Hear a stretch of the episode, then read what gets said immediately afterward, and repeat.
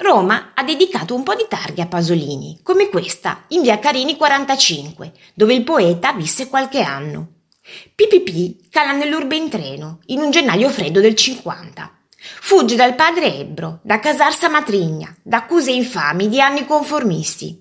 E ne ha novello, per rifondar se stesso, ha in mano una valigia vuota, nell'altra Susanna, madre dolorosa, ormai figlia del suo figlio. Roma lo accoglie a Piazza Costaguti, nel ghetto ebraico. Di giorno gli appare vestita giubileo, pia, quasi divina, ma calato il sole la città è vizio, sudicia, folle, tra ragazzetti di vita e di piacere. Scatta l'amore, ma disoccupato e povero come un gatto del Colosseo, deve cambiare zona. Trova lavoro in una scuola di Ciampino, Casare Bibbia, 13.000 lire al mese senza tetto né intonaco. Non c'è niente in quel ghetto delle borgate, solo dialetto e fame, strade di polvere e facce stravolte di giovani già vecchi. Una cintura d'inferno, la Roma di nessuna cartolina, eppure ero al centro del mondo, dirà dopo. Mondo vivo e violento, dunque, da romanzo.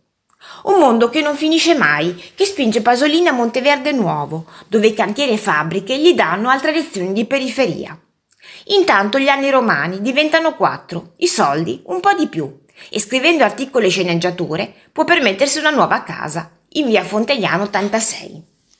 Monteverde Vecchio è lì a due passi e Pasolini li fa molto volentieri per andare a trovare Attilio Bertolucci. Sono poeti, sono emiliani e sono amici. È grazie al maestro che Pasolini ha avuto un contratto con Garzanti. È diventato amico anche del figlio, Bernardo, e sarà proprio Pasolini a portare il ragazzo sulla strada del cinema, chiedendogli di fargli d'aiuto regista sul set di Accattone. Bertolucci avrebbe risposto: Ma non lo so fare. E Pasolini avrebbe replicato: Neanch'io. Pasolini si trasferisce nel palazzo dei Bertolucci, in via Carini 45 appunto, fino al 1963, quando decide di traslocare ancora, all'Eur. Nel moderno appartamento con terrazzo, la mamma può coltivare fiori, il poeta contemplare buona parte di Roma, quella sua Roma che tra scritti e film ha costruito eterna. Nei giorni più tersi lo sguardo arriva fino ad Ostia, che dodici anni dopo lo seppellirà in una notte piena di misteri.